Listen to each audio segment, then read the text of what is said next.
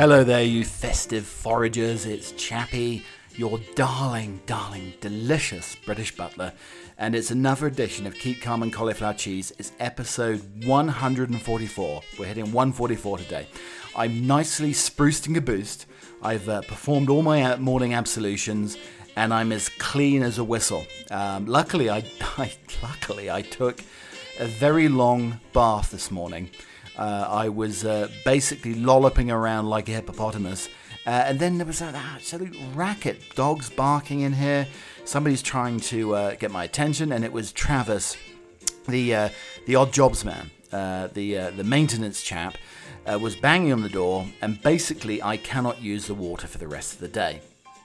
So I have no water. Well, I do have a I do have a, a gluggen of water here ready to go, but no other water can be used. And very lucky that I decided to have my uh, twice weekly bath because uh, if not, I could have been all sorts of dirty. I mean, I was turning back into a Neanderthal man. I was so dirty and grimy, but now I'm beautifully clean. I'm clean shaven, not all over, just a, just a beard and the moustache. I don't want any, uh, you know, I want a very clean, smooth face. That's what I like to bring to you, Keep Calm and Cauliflower Cheese listener.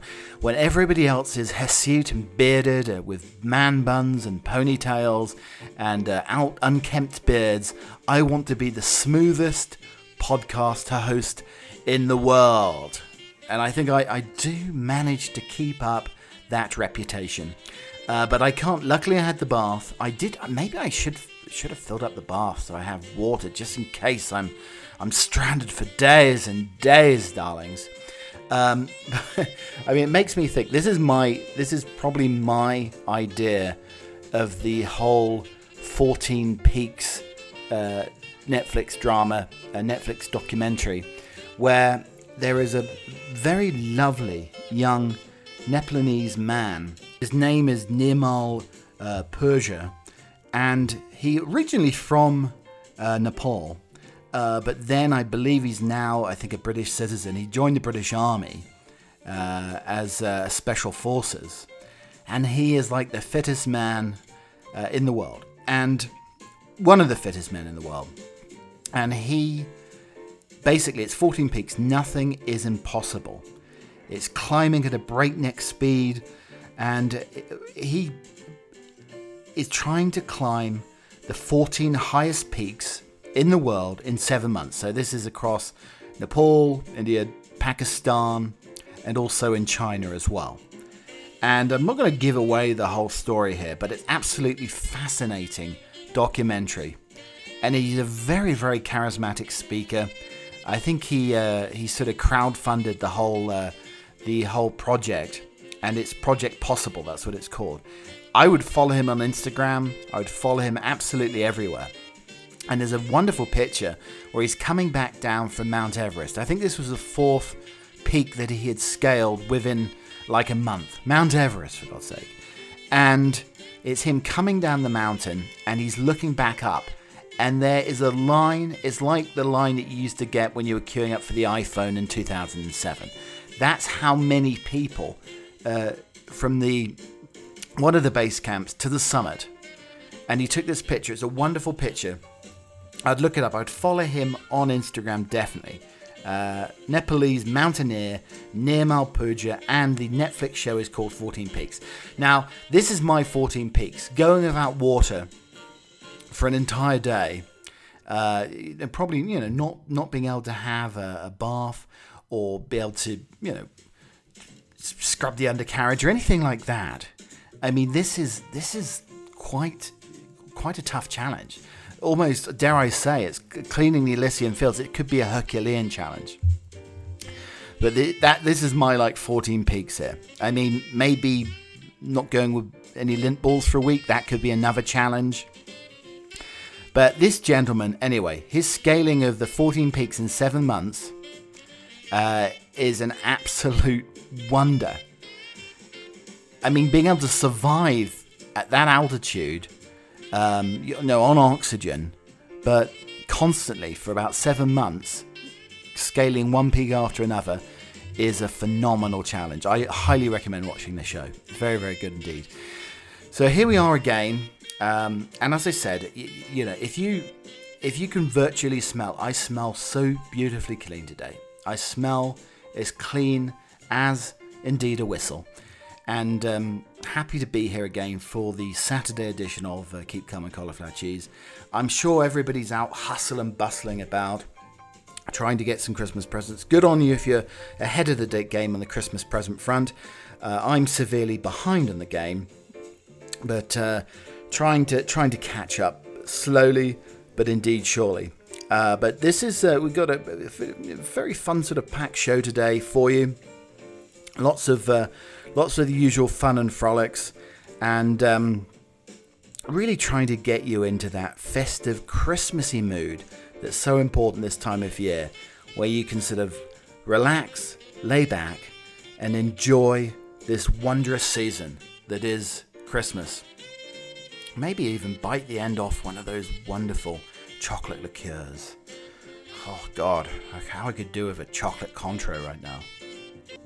I think all those people who have made their gravy early or their cranberry sauce or whatever they're having, because this is one of the strangest things I've found. Like uh, the, the, Americans have their turkey, their turkey quota at Thanksgiving, and they, a lot of them do not want a turkey at Christmas.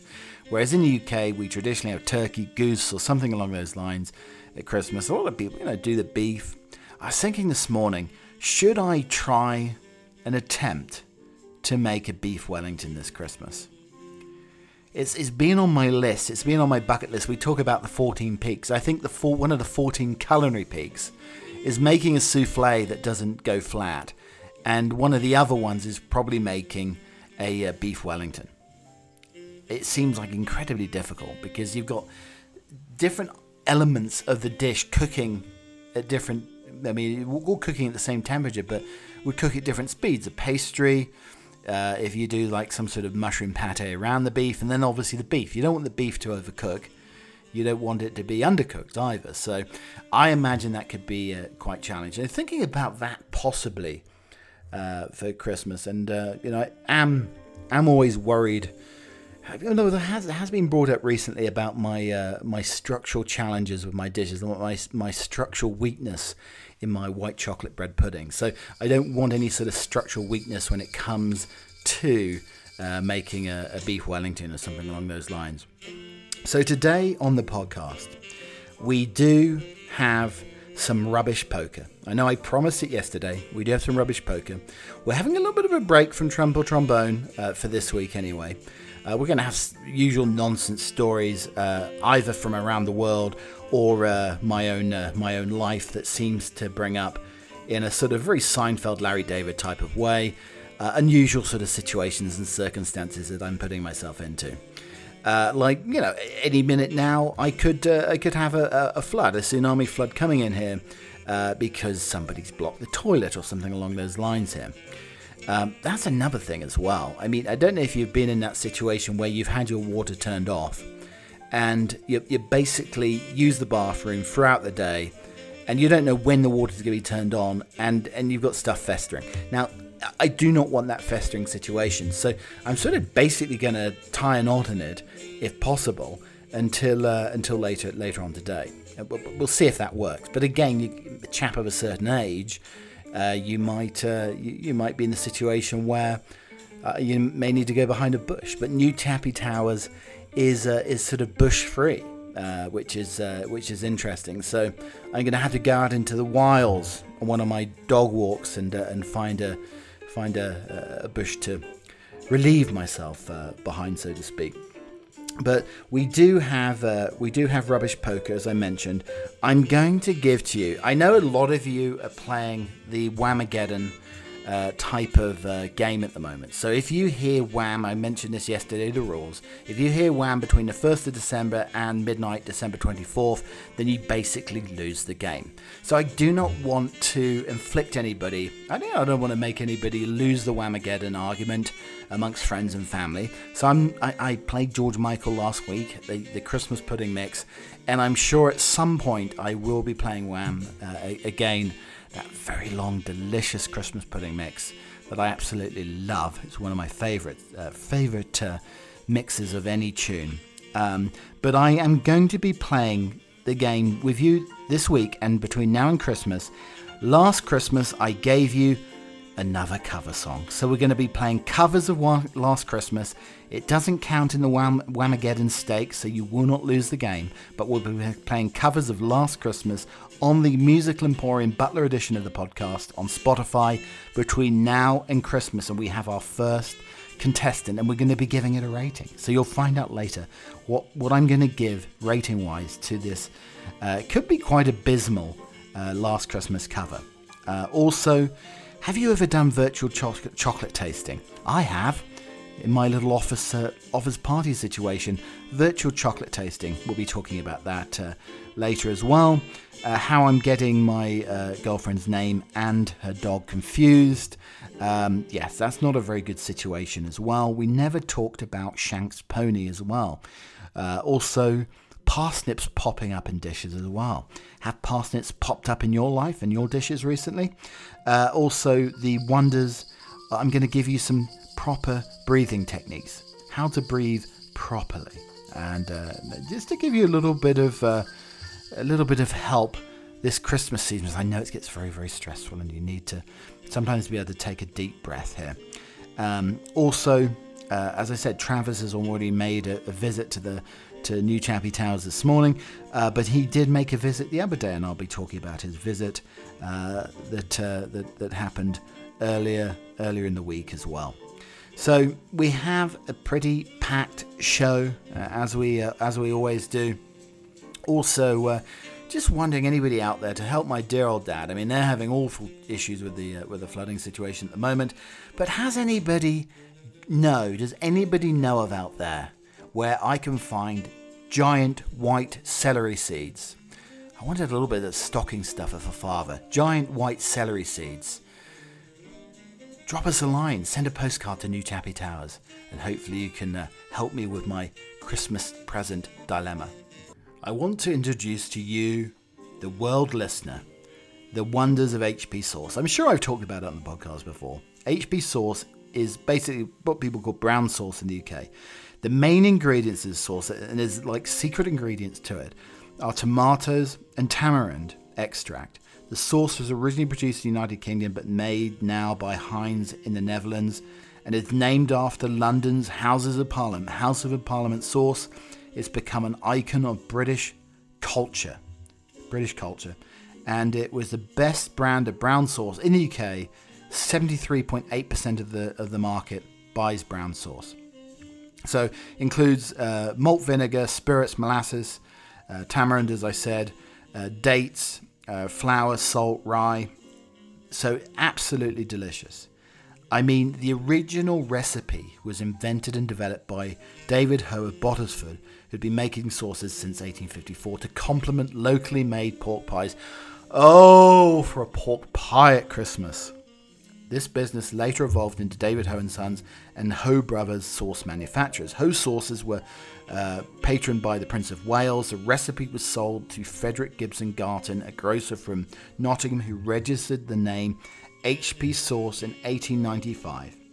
For many years, the bottles have carried a picture of the Houses of Parliament in the United Kingdom, HP sauce became known as Wilson's gravy in the 60s and 70s after the wife of the Prime Minister Harold Wilson gave an interview.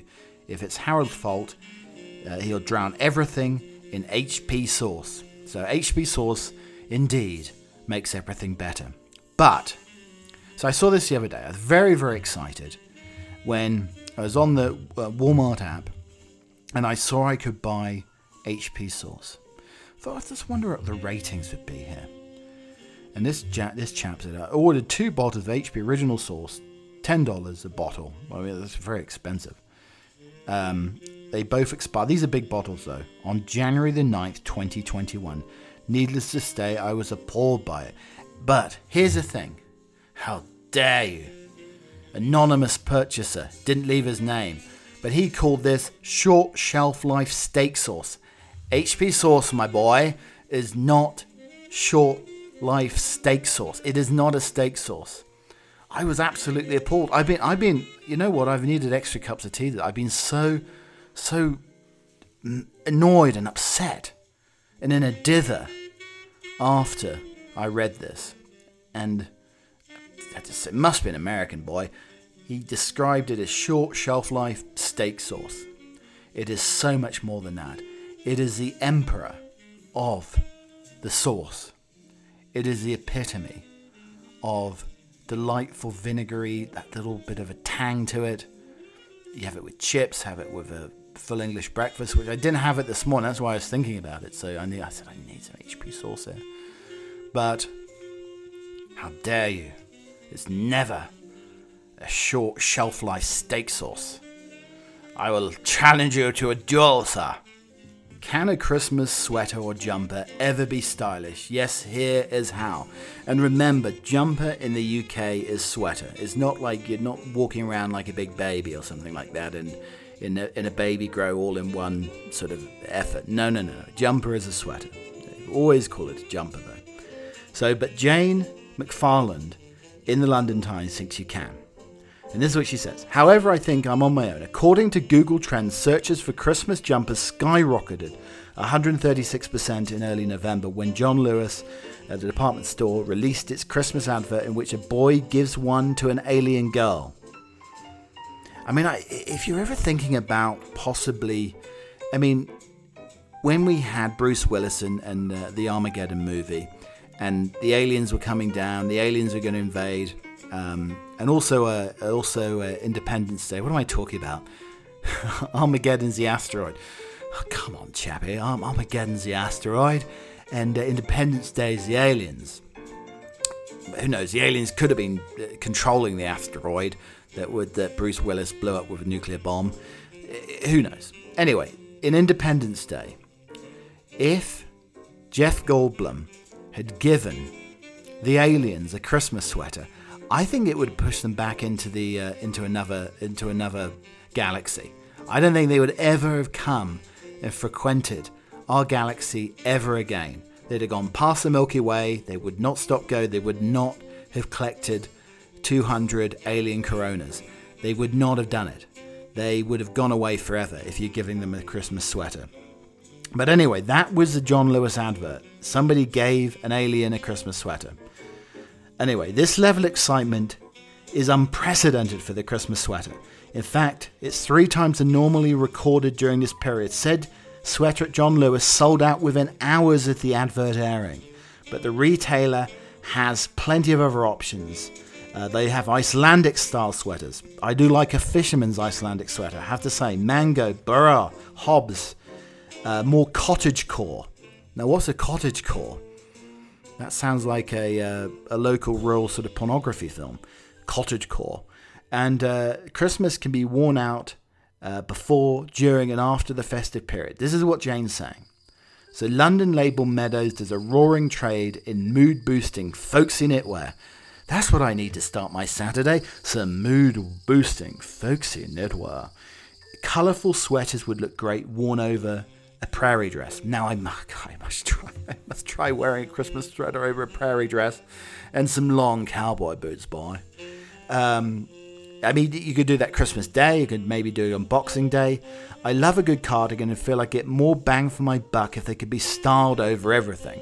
The Snow White cardigan uh, by Other Stories is timeless. I always plump for a wintry rather than festive palette yes, I think yeah, white at Christmas is a is a delicious uh, delicious color to be wearing, and it can basically go anyway. I mean, the trouble is, I do a little bit better with off white just in case I have some mincemeat pie drip down my chin onto the sweater, and you can never get. You're gonna get never get anything brandy based out of a wool sweater. Never, never, I tell you. Anyway, for something more literal, less bar humbug, head to M&S. There's an Marks and Spencer's London store. Highly recommend going and having a look at it. But nothing says to uh, one wear only, quite like a naff Christmas jumper. So if you're really craving a reindeer moment, consider your local charity shop for a vintage classic. So these these sweaters, these are like the sweaters I wear all year round. Basically, there's a sort of um, argyle type of uh, look to some of them.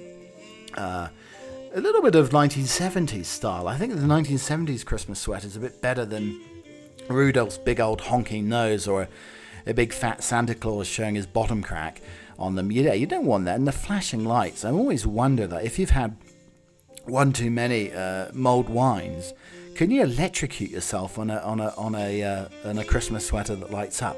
That's always a that's always a worry for me. People are trying very hard at the moment with uh, Christmas parties and Christmas get-togethers where hundreds of people get together and snog under the mistletoe. They're being cancelled this year.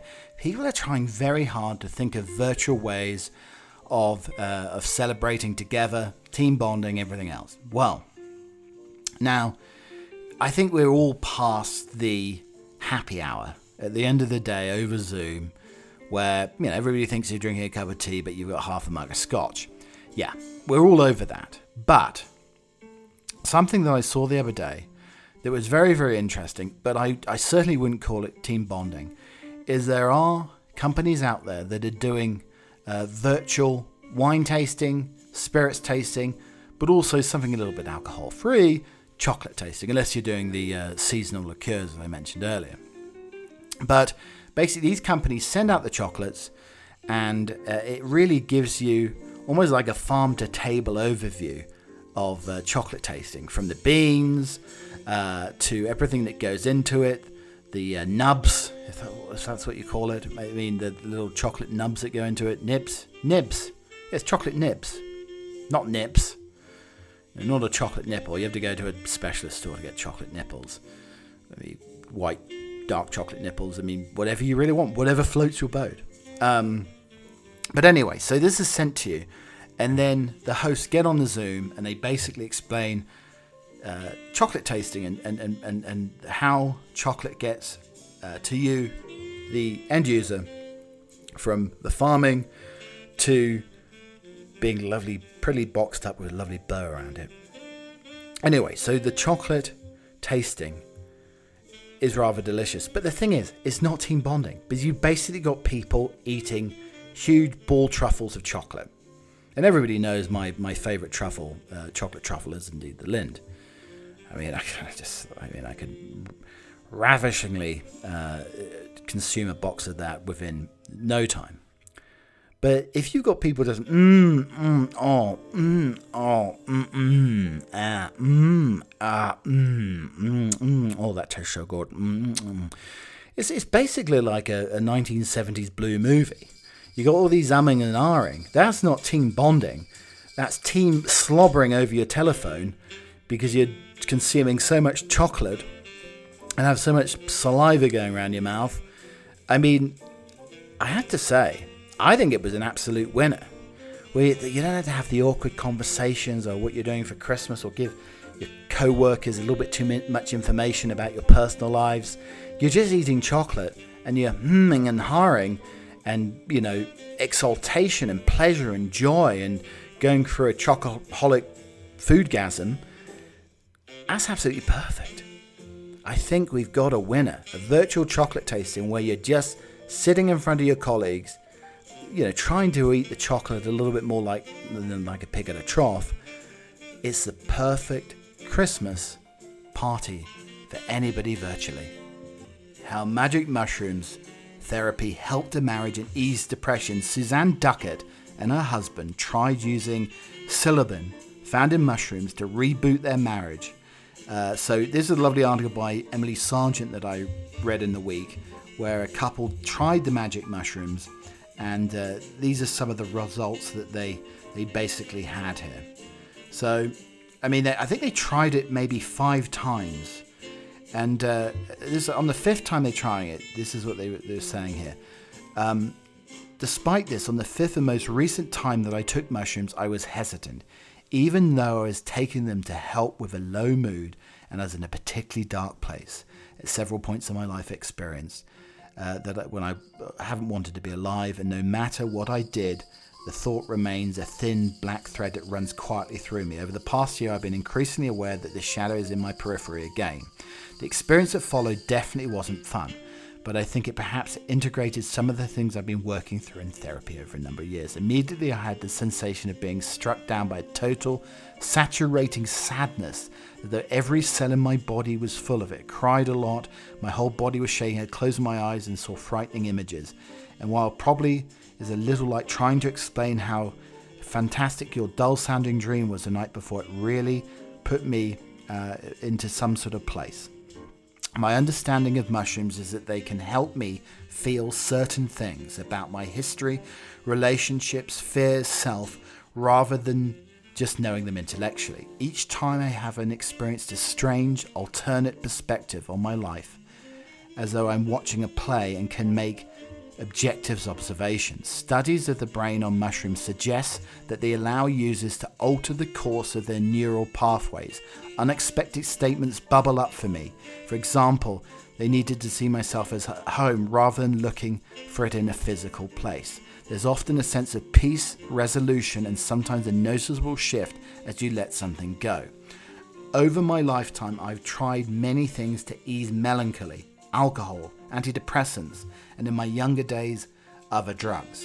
But all of these left me were respectively isolation, disassociation, and an almighty come down after the initial pain relief. What mushrooms gave me is a sense that I'm moving closer to knowing myself, rather than shutting down different feelings. They aren't the answer to everything and would not replace therapy, but they certainly uh, me to find insight and acceptance around painful parts of my life and at times something closer to happiness. And that's what it is. A lot of people are feeling that uh, mushrooms should be legalized to take more regularly because they have helped many people come out of depression. And that is the magic behind them. I don't know if you ever suffer from this. It's a lot of an old people syndrome where you go through like five names before you actually get the right person's name. Especially if you have, if there's a lot of uh, ladies in your life daughters, sisters, all of that. You go through like a bunch of names before you actually get the right one. But the worst one happened the other day. Luckily, I wasn't with her, but I I started calling uh, my lovely, delightful girlfriend Zelda. Yeah, I called her Zelda, the name of her dog. So I, I think you're getting into a real piccalilli when you start calling your beloved uh, her dog's name. I mean, and it takes me back. I, I did have a landlady uh, when I was at university called uh, called Zelda, and uh, archetypal uh, blue rinse landlady, uh, pretty strict. There were no sort of uh, you can have no after hour pub crawls and rumbling in at like two in the morning, and she had a very very strict Scottish boyfriend. So I do like the name Zelda, but it always takes me back to my rather rather strict landlady and uh, you know you, curfew is probably like eight o'clock. You could never sneak a lady home. That could be absolute disaster. You'd be there would be uh, uh, plum porridge for you in the morning, or probably porridge with Brussels sprouts in it, something along those lines. Uh, but yes, don't do not start. If you're getting those uh, more senior moments as you get older and you're going through names, I wouldn't call your beloved uh, the dog's name. Yeah, probably probably not a good thing. It gets a little bit more confusing when you have human names for dogs, like I do with Maggie and George. Uh, but uh, yeah, Zelda's a whole different matter. I want to introduce to you a phrase that I heard the other day. My, my dear mother said this, and she said Shank's pony. Walk short distances, leave a room for those who have longer journeys. So I, would never even heard of this before. So I love it when I hear a new phrase. I love uh, word association, looking at the sort of etymology of words, all of this. Fascinating. So the phrase Shank's pony or mare means one's own legs or means of conveyance. It's probably a pun on the surname Shanks, with uh, Shanks meaning one's own legs. This phrase seems to be of Scottish origin. It was first recorded in the Tea Table Miscellany, or the complete collection of Scots sangs published in 17. 29 by the Scottish poet playwright Allan Ramsay, and the song titled Scornfu Nancy, where I, until the day he died, he rad on good old Shanks Naggy. So basically, uh, a collection of old ballads published in 1738. The phrase must have common usage before that date. It was originally Scottish, so it was recorded in the form of Shank's Nag in the election a, a poem by Scottish uh, poet William uh, Robert Fergusson, uh, but also a Galloway, a small but strong breed of horse peculiar to Galloway, a noddy, a two wheeled light hackney carriage that was used in Ireland and Scotland. Uh, but you had the Shanks Galloway, Shanks Mare, Shanks Pony, Shanks Nag. A man is said to go on one of these animals. Uh, and it, so instead of going on the horse, you're actually going on foot. So Shanks Pony is basically using your old legs, your old pegs, to uh, to, to take your journey rather than uh, taking some sort of transportation, whether it be a horse and cart, Rolls Royce, uh, or maybe a motorized uh, Uber scooter or something along those lines. So, anyway, highly recommend you get uh, 10,000 steps in on the old Shanks pony. I wonder if you added a parsnip to any of your dishes recently. Love a roasted parsnip, love a honeyed parsnip. Um, but I tried something the other day, uh, which is a little bit odd, making a shepherd's pie. So I've been sort of put off shepherd's pie over the years. I think I got food poisoning from it once. And funnily enough, there was an article in the uh, paper this week where a gentleman uh, undercooked a shepherd's pie and gave it with food poisoning. So reliving that doesn't help uh, one enjoy the delight that is shepherd's pie. But I've recently decided and I've re evaluated and uh, evolved a new type of mashed potato. Firstly, they're not lumpy. Secondly, though, as, once once they're sort of mashed up to begin with, uh, you need to get some heavy whipping cream and butter, but put it in the microwave. Let the butter melt and the and the cream warm up. You do not want to be putting cold butter and cold milk in into the mashed potato. That's the key. I think I mentioned this the other week. So that's really uh, re- reformed and re energized my whole mashed potato technique. So I thought I'd give it another try with my new delightful, whippy, creamy mashed potato that's absolutely delightful. All the, all the, uh, all the flavors are concocting deliciously to one another. Then you know, I started uh, started making the uh, the minced beef, onions, whatever. But I, I added in a parsnip, and you know, I think a, a parsnip is like a, almost like the parson's nose on a turkey. It's an unexpected surprise. So as the as the turkey parson's nose is an unexpected surprise, so is the parsnip appearing from the gravy-like juice of the uh, of the shepherd's pie, and it adds a little bit of that little bit of sweetness in the parsnip. is absolutely delicious. I highly recommend adding a parsnip to your shepherd's pie this winter. Uh, amazing. And then dash a hot sauce when you eat the shepherd's pie. Absolutely fantastic, chappy. Okay, so welcome along to our weekly game of rubbish poker, where I like to go through the skip. Not literally, I mean, I do it with my eyes. I don't get my hand, bare hands in there and start pulling out rubbish or trash. No, I don't do that. But I do like to uh, have a look to see what is in the skip, in the rubbish dump around Chappie Towers, because there's some absolutely fascinating things. And we equate it to a game of poker. You, poker. you have your front hand, you have your backhand. Will it be a royal flush? Will he be beaten heavily again, or will he pull out a joker? Anyway, so this week we have the contestant, the card contestant, anyway, in our virtual game of rubbish poker. We have this is what I saw. This is Monday morning and this is the best place for this item, I think. We had a can of cranberry sauce with no apparent fruit within it. It was just pure jelly. Pure jelly, cranberry sauce, unopened, right by the rubbish skip. And I think that's the best place for a can of the aforementioned cranberry sauce. So, our front hand in the game of poker this week, very seasonal, very festive, a can of cranberry sauce. I mean, it makes you wonder how can cranberry sauce even be in a can? You need to make it fresh. Get those cranberries a bursting. Yes, but if you thought the, thought the cranberry sauce, the canned cranberry sauce, was the winner winner chicken dinner this week, ladies and gentlemen, oh no, you're so wrong. We have our little backhand. This would be an absolute royal flush if this was in your hand of poker. So, our winner, our winning card in our rubbish poker this week is a punctured inflatable Christmas flamingo.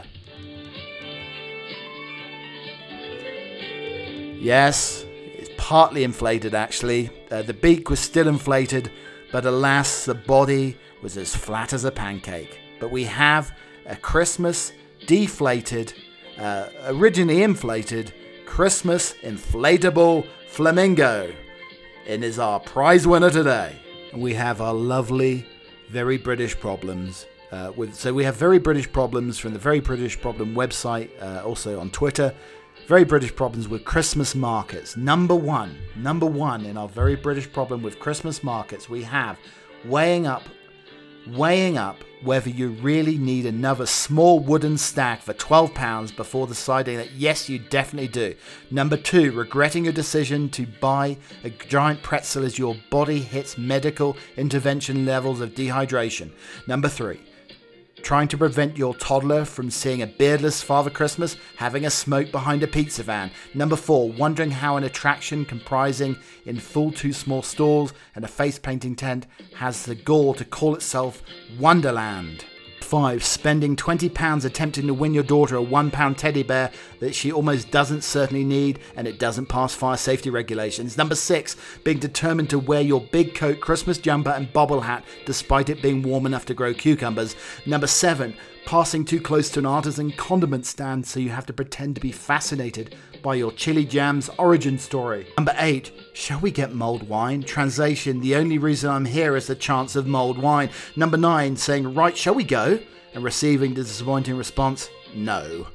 And then number 10, and finally, uh, taking this completely free, entirely non compulsory event to task on social media when you get home. If you're partaking, as I said at the top of the show, in Whamageddon, where you're not going to be, hopefully, not hearing Wham's Last Christmas between now and Christmas Eve, the end of Christmas Eve, then I have the game for you. If you still want to hear the variety of Wham uh, or the or the versions of Last Christmas without having Wham as the artist, then this is the show indeed for you. So I'm going to introduce to you this week on Keep Calm and Cauliflower Cheese with your delightful festive elf himself, Chappie. I'm going to give you our little game between now and Christmas. Last Christmas, I gave you another cover song of Last Christmas. So we're going to be playing cover songs of Last Christmas to avoid falling foul to the rules of the Whamageddon competition. And we're going to be playing many, many different versions of Last Christmas. Some of them good, some of them bad, and some of them festively ugly. And we're going to be rating on the ho ho ho meter. Are we going to get one ho, two hoes, or three hoes? Or maybe even four hoes? Or a whole Christmas market full of hoes? That's what we're going to be seeing. We're going to be challenging uh, the covers. None of them are going to be as good as the original, I promise you that. But first up, this week, we have the, I guess, the chanteur of the time. Not Adele, but probably second in the chanteurs level at the moment. We have Tay. So if you're listening to the Butler Emporium edition of the podcast where there's musical uh, interruptions, or they would say probably uh, dulling out the chappy noise by adding music, then you can listen to this feature. But we have Taylor Swift's version of Last Christmas on the musical Butler Emporium edition of Spotify. If you listen to that, I'd give it a listen. There's some decent songs on there and some uh, chappy originals, so to speak. If you like, if you like that sort of thing, stuff you probably would never have heard. So afterwards, we're going to weigh this up on the ho ho ho meter, but it's Taylor Swift and her version of Last Christmas. Taylor Swift's Last Christmas version, right there. Quite a country fight. So it must have been an early Taylor, I would say, early Tay Tay. Uh, on the uh, on the uh, in terms of making her own records. I don't know. I don't think she's re-recorded it, so to speak. So uh, all this money you're playing, if you're listening to it on the Spotify Music Butler Emporium edition, is probably going to the guy who stole all her music. So uh, maybe not a good thing. So maybe I just play it one time and you'll just be fine. Um, but anyway, so we give a Taylor Swift. How many hoes are we going to give Taylor Swift's uh, version of Last Christmas. So let's have a think here. How many hoes should we give Taylor Swift's version of Last Christmas? Alright. I think maybe is that two and a half hoes? It's not a, it's not a room full of hoes, but it's two and a half hoes for Taylor Swift's version of Last Christmas. I gave you my heart. More next week. So I bought a mini version of Trump or Trombone here. A large revolving statue of Father Christmas dancing in a tutu has drawn the wrath of Italy's uh, right wing parties and accusations that it will ruin Christmas for innocent children. The statue unveiled in a piazza in Modena shows Santa as he's never been seen before, without his traditional red coat or sack of presents and no reindeer in sight. Instead, the white bearded symbol of Christmas is dressed in a long red leotard uh, with a tutu made out of Christmas tree foliage. Uh, and festive lights around his ample waist. With the arms raised above his head, he's pirouetting. Uh, the figure holds aloft a red heart. The statue, which revolves when a coin is inserted in, provoked a furious reaction from the Forza Italia, the party run by the former Prime Minister Silvio Berlusconi. I wonder if he's at one of his uh, hugger hugger parties or whatever you call it. Um, in a statue, and uh, in the statute demanding the removal of the statue. This famous work violates and destroys the reality we've all lived, including our children and grandchildren. What poppycock this is. Enrico Ammi, the local party leader, went further. More than just a rainbow icon for ideological adults, it's half man, half woman, a long way from being a magical Christmas figure. This really is a load of bullshine, isn't it? Given its hatred for our tradition, it looks like the left has finally found its symbol for Christmas Santa Claus in tights. Now, let me just ask you this question What is wrong with Santa in tights? I mean, I see men jogging all the time wearing tights. There's nothing wrong with that. There's nothing wrong with a little bit of tutti frutti tutu at Christmas time. I think that's absolutely fine. And I like to see my Santa in tights because if you're in Lapland and you haven't got tights, you could get frostbite on the crown jewels. And I tell you something, you don't want that. You don't want you don't want the uh, you don't want the old boy turning into an icicle. and it just snap off. It's been absolutely superb having you here today on the podcast. Lovely to have you on a Saturday morning without any water. I'm getting a little bit parched. My voice is going. I'm trying to save my water. I really should have ran that bath earlier so I had water for the entire day. I think I'm just going to be have to be drinking Bailey's hot chocolate for the rest of the day. That's the only way forward, I believe. Uh, but yes, yeah, so you can listen to the podcast across all the platforms. As I mentioned, there's a Butler Musical Emporium edition with all the different music in where we had some Pogues, Fairy Tale in New York, Christmas Wrapping, we had some Jamiroquai, we had some Pilot, Snoop Dogg, we had uh, some Yaz, some Pretenders, many, many, many different arts, uh, artists scattered in there during the course of the show. Uh, but if you just like the audio version, Apple Music, Spotify, Audible, Amazon Music, all of the different platforms, Breaker, uh, Slacker, or is that my work ethic? I can never remember. Um, but there we go. That's basically what you have on the podcast uh, for this week. And uh, listen to it. Listen again. You can listen to it many times you want. Listen to your old favorites again and again. There's one about Rudy Giuliani last year that's farting. Uh, that people seem to listen to even today. I don't know why. Anyway, people like the idea of Rudy Giuliani farting Christmas songs. Never mind. Anyway, I will be back again. Uh, I will be back again on Friday and we'll have another weekend podcast as well next week. Uh, but uh, we do have uh, a poem to end with. December days. Ruthless winter's rude career comes to close the parting year. Fleecy flakes of snow descend, boreal winds the reekin rend. Reflect, O man, and well remember that dull old age is dark December, for soon the year of life is gone, when hoary hairs like snow come on. Thank you very much for listening to the podcast. I will be back away. I'm taking a few days off, but uh, you will get your podcast next Friday. Uh, keep calm and cauliflower cheese. But I hope you have a lovely week. I think we maybe get a little bit of snow, so that'll help the festive feelings definitely. Have a good week. Until next time, cheerio for now.